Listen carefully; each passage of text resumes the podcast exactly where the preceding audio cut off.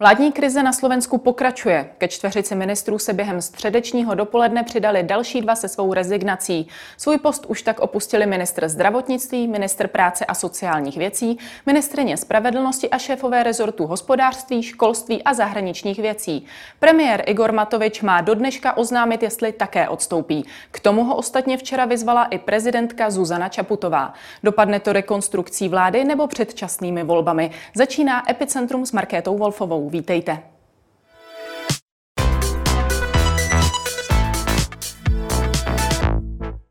Ve spojení jsem se slovenským politickým komentátorem Grigoriem Mesežníkovem. Dobrý den. Dobrý den, prajem.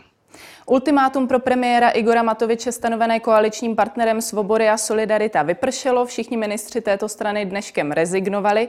Má tedy Slovensko našlápnuto k předčasným volbám?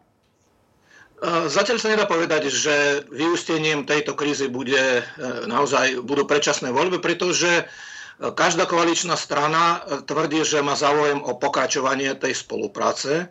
To znamená, očakávanie momentálne sú také, že predseda vlády Matovič splní v podstate to, čo slúbil a čím vlastne podmenoval súhlas koaličných partnerov s tým, že ich ministri odstúpia, čiže odstúpi aj on. Včera ho vyzvala to pani prezidentka Zona Čaputová. No a začnú sa koaličné rokovania a uvidíme. No, myslím si, že možnosti, že na podorise terajšej štvorkoalice vznikne e, kabinet v novom personálnom zložení sú celkom reálne. Hmm, co je za vás osobně schudnější varianta? Jsou to ty předčasné volby, anebo je to ta rekonstrukce současné vlády?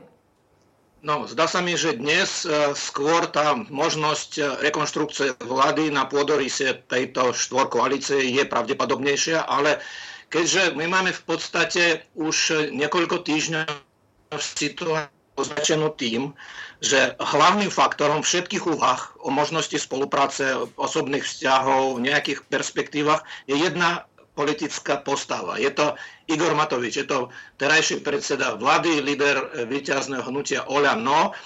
A e, on má takú zvláštnosť, že nie je celkom predvydateľný. On napríklad by mal dnes naozaj už podať demisiu, ale zdá sa, že on už začal vyjednávať o, o tom ďalšom zložení vlády, personálnom zložení. Takže e, situácia je ťažko predvydateľná.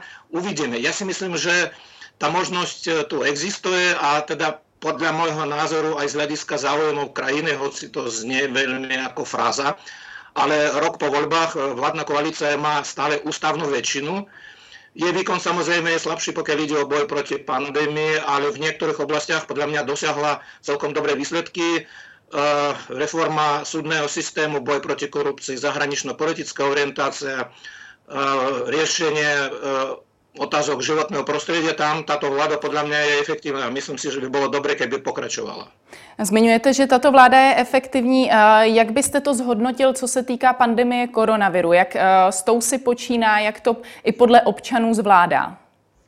No, myslím si, že to je práve tá kľúčová a kritická oblasť, kde teda aj vnímanie verejnosťou úspešnosti tejto vlády je veľmi kritické. Rovnaký názor majú odborníci pandémia vniesla veľmi konfliktné vzťahy do vnútra vládnej koalície, predovšetkým tým, že Igor Matovič chcel byť, chcel byť lídrom boja proti pandémii a často jeho názory sa nezhodovali s názormi koaličných partnerov. Tam práve ako vzniklo podhubie pre ten najsilnejší konflikt medzi ním, ktorý teda od začiatku zastával názor, že treba tú krajinu e, čo, najtesnejšie, čo najtesnejšie uzavrieť a že životy sú prioritné a teda e, Richard Sulik, jeho najväčší politický sok, vlastne presadzoval inú líniu, aby tie postupy boli liberálnejšie, aby slovenská ekonomika prežila. Ono medzi tým samozrejme sa to niekedy aj dokonca obratilo, že Igor Matovič bol tom stupencom mekších nejakých postupov, ale faktom je, že situácia s pandémiou na Slovensku nie je dobrá. E, príčiny isté, že nie sú iba nejaké zlyhania alebo chyby vlády, ale celkový stav verejného zdravotníctva, nepripravenosť krajiny. No ale, ako som už povedal, aj tie konflikty vo vláde a najmä snaha Igora Matoviča zasahovať do riešenia a proste pandémie. A on je známy tým, že on je v podstate hráč hry s nulovým súčtom. To znamená, on nemôže prehrať. On nemôže pripustiť situáciu, že niekto zužitkuje nejaké úspechy. On musí byť vždy víťazom a musí byť takým víťazom, aby bolo jasné, že koho on porazil. A toto dosť často sa objavovalo vlastne v jeho komunikácii s inými členmi vlády v niektorých kritických epizódach, ktoré, si, ktoré sa týkali napríklad nakupu ruskej vakcíny Sputnik, čo v podstate odštartovalo túto politickú krízu, kde on teda presa, prezentoval svoje kroky ako obrovský úspech, no ale v tomto prípade mu to nevyšlo, pretože tie vzťahy boli konfliktné už aj predtým, ale tá kauza so Sputnikom bola poslednou kvapkou, to po, povestnou poslednou kvapkou, ktorá naozaj preplnila ten pohár a už tretí, štvrtý týždeň my žijeme v podmienkach naozaj pokračujúcej koaličnej krízy. Vláda de facto sa rozpadáva, ako ste uviedli na začiatku, už e, piati, dokonca teda dá sa počítať s tým, že Ivan Korčok už tiež podá demisiu, čiže šiesti členovia slovenskej vlády v podstate rezignovali. To znamená, teraz prezidentka musí vyriešiť a samozrejme aj s predsedom vlády, ktorý tiež musí podať demisiu, čo ďalej proste s touto vládou. Ja si myslím, že by bolo dobré, aby tá vláda čo najskôr odstúpila a sa začali e, koaličné rokovania o ďalšom nejakom usporiadaní, pretože e, jednoducho ministerstvo strácajú vedenie. Hej, to je zlá situácia, preto opakujem, táto vládna koalícia stále má ústavnú väčšinu. To znamená, z politického hľadiska je to veľmi komfortná situácia, ale vzhľadom na konfliktné vzťahy medzi koaličnými stranami naozaj situace může vést teda k velmi nepriaznivé situaci. Hmm. Jak říkáte, eh, celkově ta důvěra napříč vládou je velice mizerná. Co vůbec ale mezi těmi samotnými občany, protože před rokem, eh, když byly volby, eh, tak vlastně strana Igora Matoviče vyhrála se čtvrtinou hlasů, což bylo poměrně hezké vítězství. A nyní ty průzkumy ukazují na to, že mu příliš lidé nevěří, že až čtyři pětiny obyvatel mu nedůvěřují. Takže může za to právě práve tá pandémie?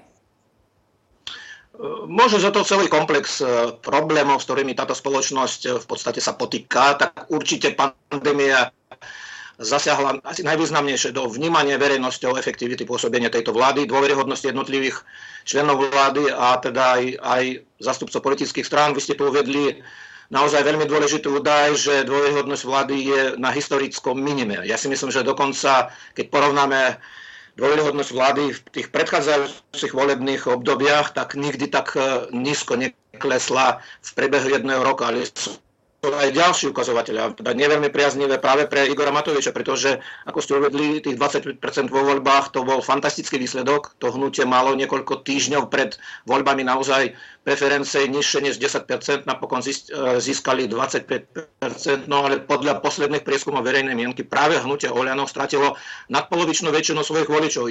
Dnešné preferencie sa pohybujú v rozmedzi 10 až 12%, a to je tiež ukazovateľ vlastne toho poklesu, poklesu dôveryhodnosti politického subjektu. A ja si myslím, že pre Igora Matoviča, ak teda chce zachovať e, nejaký taký kredit dôvery, tak e, ako predlžovať tento stav môže viesť k tomu, že teda ešte väčšmi sa zniží jeho popularita a e, volebný rating jeho strany. Hmm. Co se ještě týče nějaké té občanské spokojenosti, v průběhu toho roku, kdy tady vládne tato vláda, zároveň bohužel tady máme pandemii, které kroky spojené s pandemií eh, občany vysloveně rozčilovali nebo jim připadaly nesystematické? No, tu treba povedať, že uh, možno, že na isté prekvapenie občania od začiatku pandémie v podstate dodržavali tie reštriktívne opatrenia.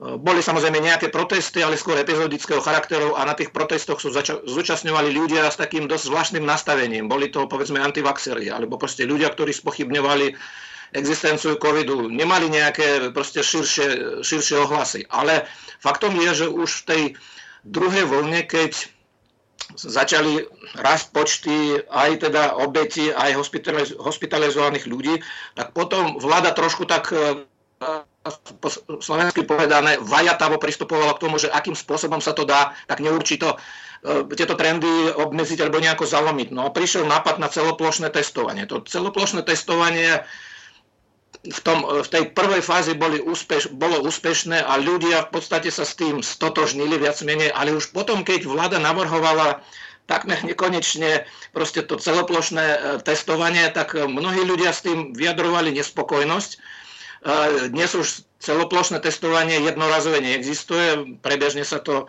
testuje, ale kým proste došlo k tejto situácii, tak podľa mňa tam asi to vnímanie, nechcem povedať, že sa zlomilo, ale teda tá, tá kri, miera kritickosti sa zvýšila. Ináč, ďalším takým bodom bol pokus zaviesť systém do prebiehajúceho procesu vakcinácie a ten systém nefungoval. On vlastne bol zavedený v prebehu niekoľkých dní, no možno, že dva týždne to formálne fungovalo, ale ľudia považovali tento systém za nedôstojný. To bola taká lotéria.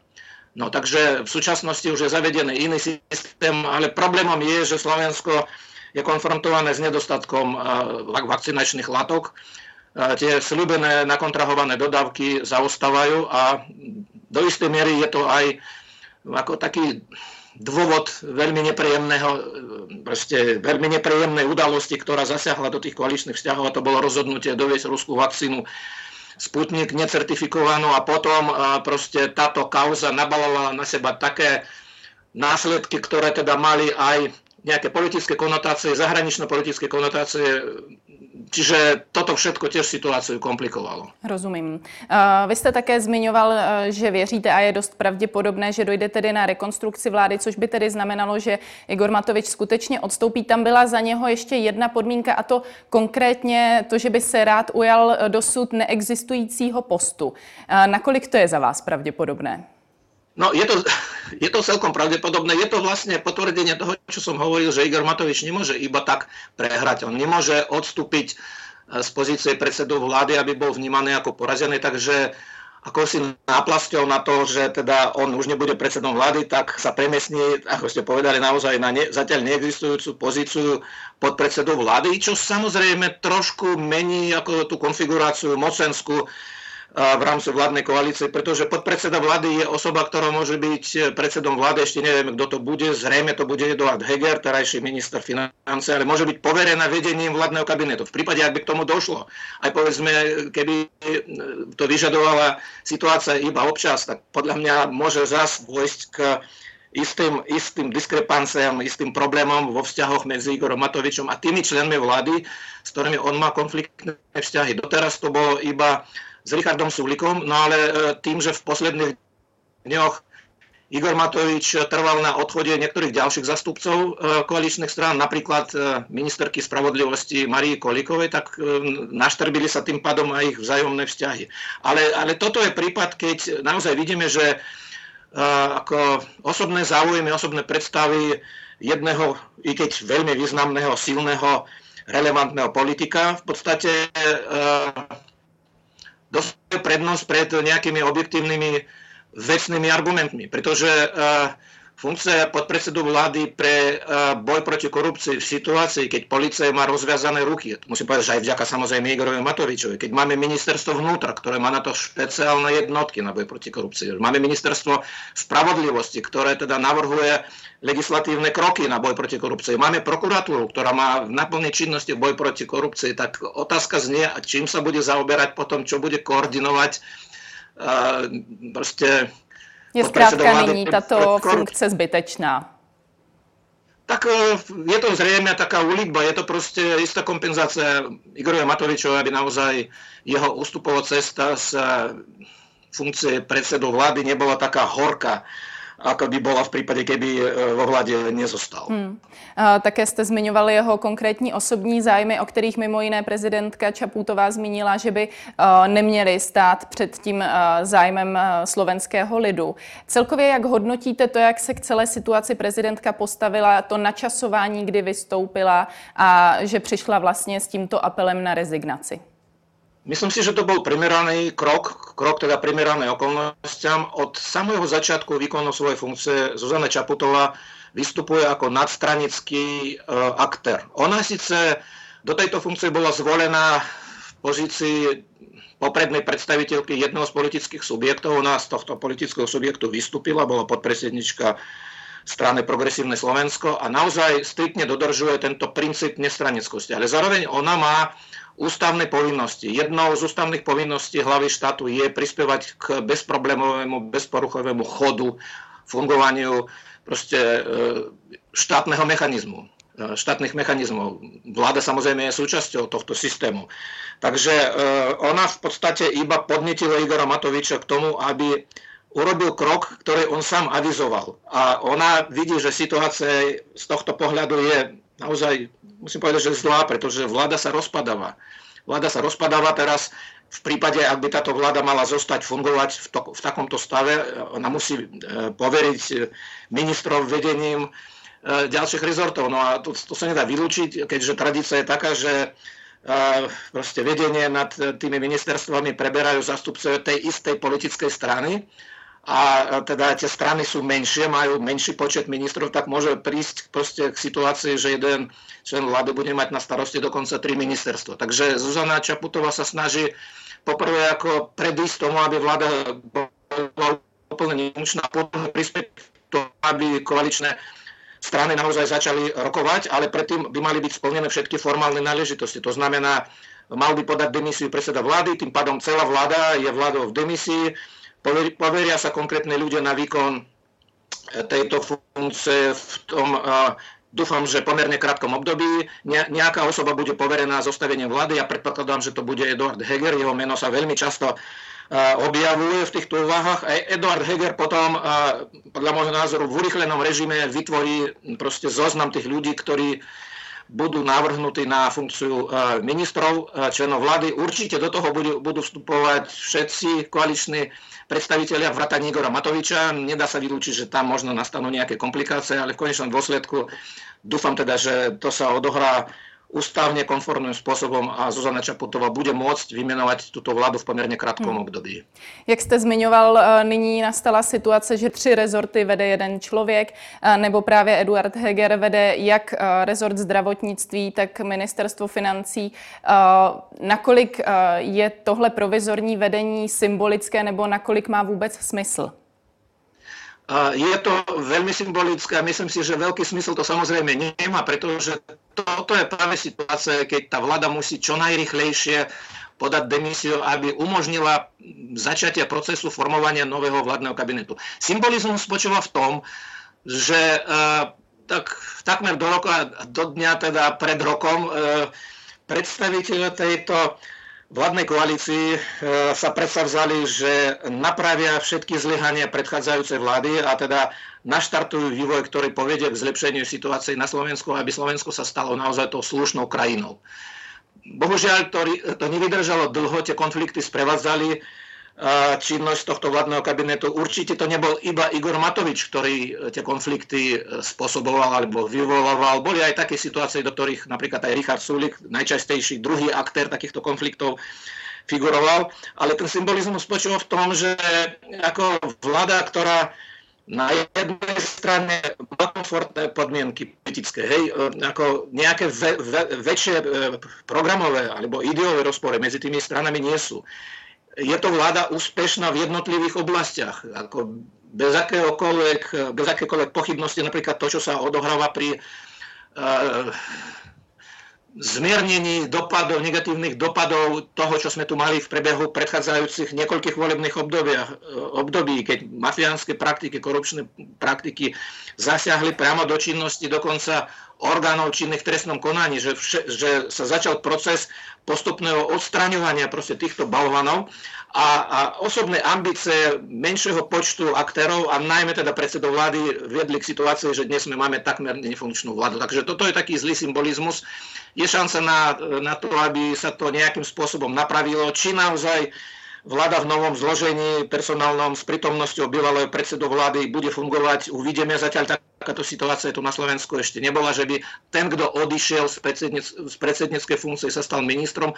Mali sme tu medzi rokom 2010-2012 situáciu, že líder jednej strany bol ministrom a predsednička vlády nebola teda lídrom strany. To bola Iveta Radičová, ktorá bola podpredsednička SDKU a Mikuláš Zolinda, ktorý bol lídrom SDKU, predsedom, bol v pozícii e, ministra zahraničných vecí. No ale dnes je dokonca situácia je o to komplikovanejšia, že do tejto novej funkcie podpredsedu vlády príde de facto neúspešný, e, neúspešný premiér. Musel hm. skončiť, proste nezískal dostatočnú podporu. Ako sa to prejaví na činnosti vládneho kabinetu, môžeme dnes iba hádať, ale podľa mňa treba dať šancu a ja dúfam, že práve tie politické ohľady, to znamená tie predsavzatia celkom ako zohratá, by som povedal, celé, celkom zohratý tým, pokiaľ ide o dôležité opatrenia v jednotlivých oblastiach, nejaké väčšie konflikty personálne medzi inými ministrami neboli, tak ja dúfam, že teda značná časť týchto ľudí sa znovu bude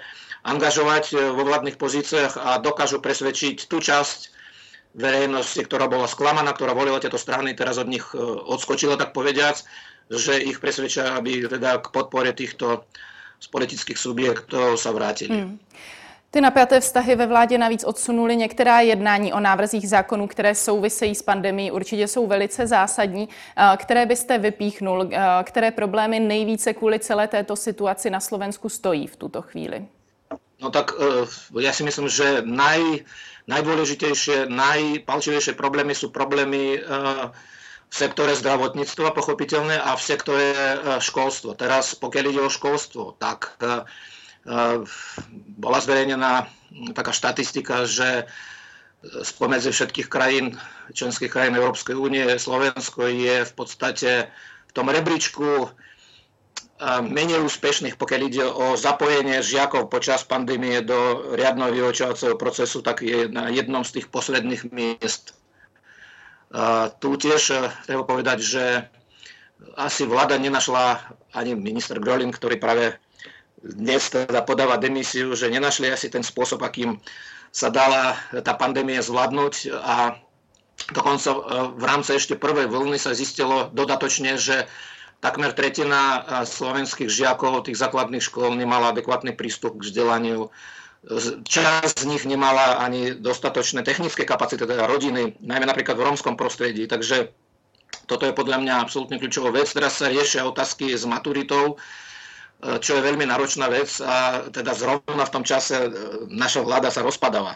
No potom, e, čo sa týka zdravotníctva, tak to asi aj zbytočne hovoriť o tom, že toto je niečo, čo žiada naozaj veľmi taký systémový prístup. No a potom odchod ministerky spravodlivosti Kolikovej tak v podstate otvára otázku, nakoľko jej pripravovaná už v podstate tá implementácia sa postupne začína nakoľko táto reforma bude pokračovať. A to je e, e, vytvorenie správneho súdnictva, teda Najvyšší správny súd, e, by mal začať fungovať. Teraz beží proces nominácie, teda voľby členov Najvyššieho správneho súdu a tak povedať, prekopanie súdnej mapy, to znamená vytvorenie nových regionálnych štruktúr slovenského súdnictva. Tam úloha Marie Kolikovej bola absolútne kľúčová. Ona začala a pokračovala v rokovaniach so samotnými súdcami a od tej dohody závisí aj tá konkrétna podoba.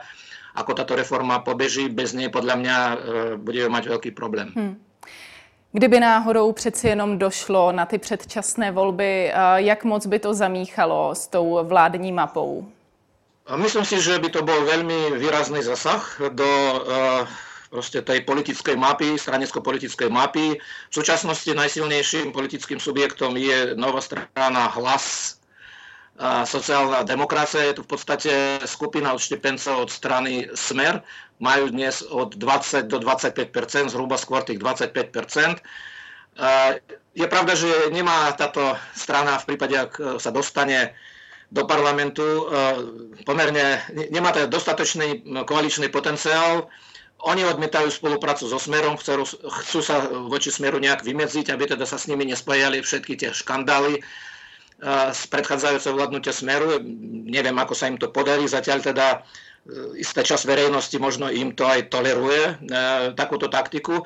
Ale čo sa týka ďalších strán, tak to je otázne. E, či napríklad e, bude dostatočná väčšina pre stredopravé a stredoľavé umernené demokratické strany e, po, po tých predčasných voľbách, ale minimálne dve, dve, tri ďalšie strany by sa mohli dostať do parlamentu. To je Progresívne Slovensko, to je kresťansko-demokratické hnutie a nejaký zjednotený subjekt maďarskej, teda maďarskej národnostnej menšiny. Tak v tom prípade môžu vzniknúť podmienky aj pre pokračovanie vlády tých umernených stredopravých a stredoľavých strán. Tolik Grigory Mesežníkov, díky za váš komentář.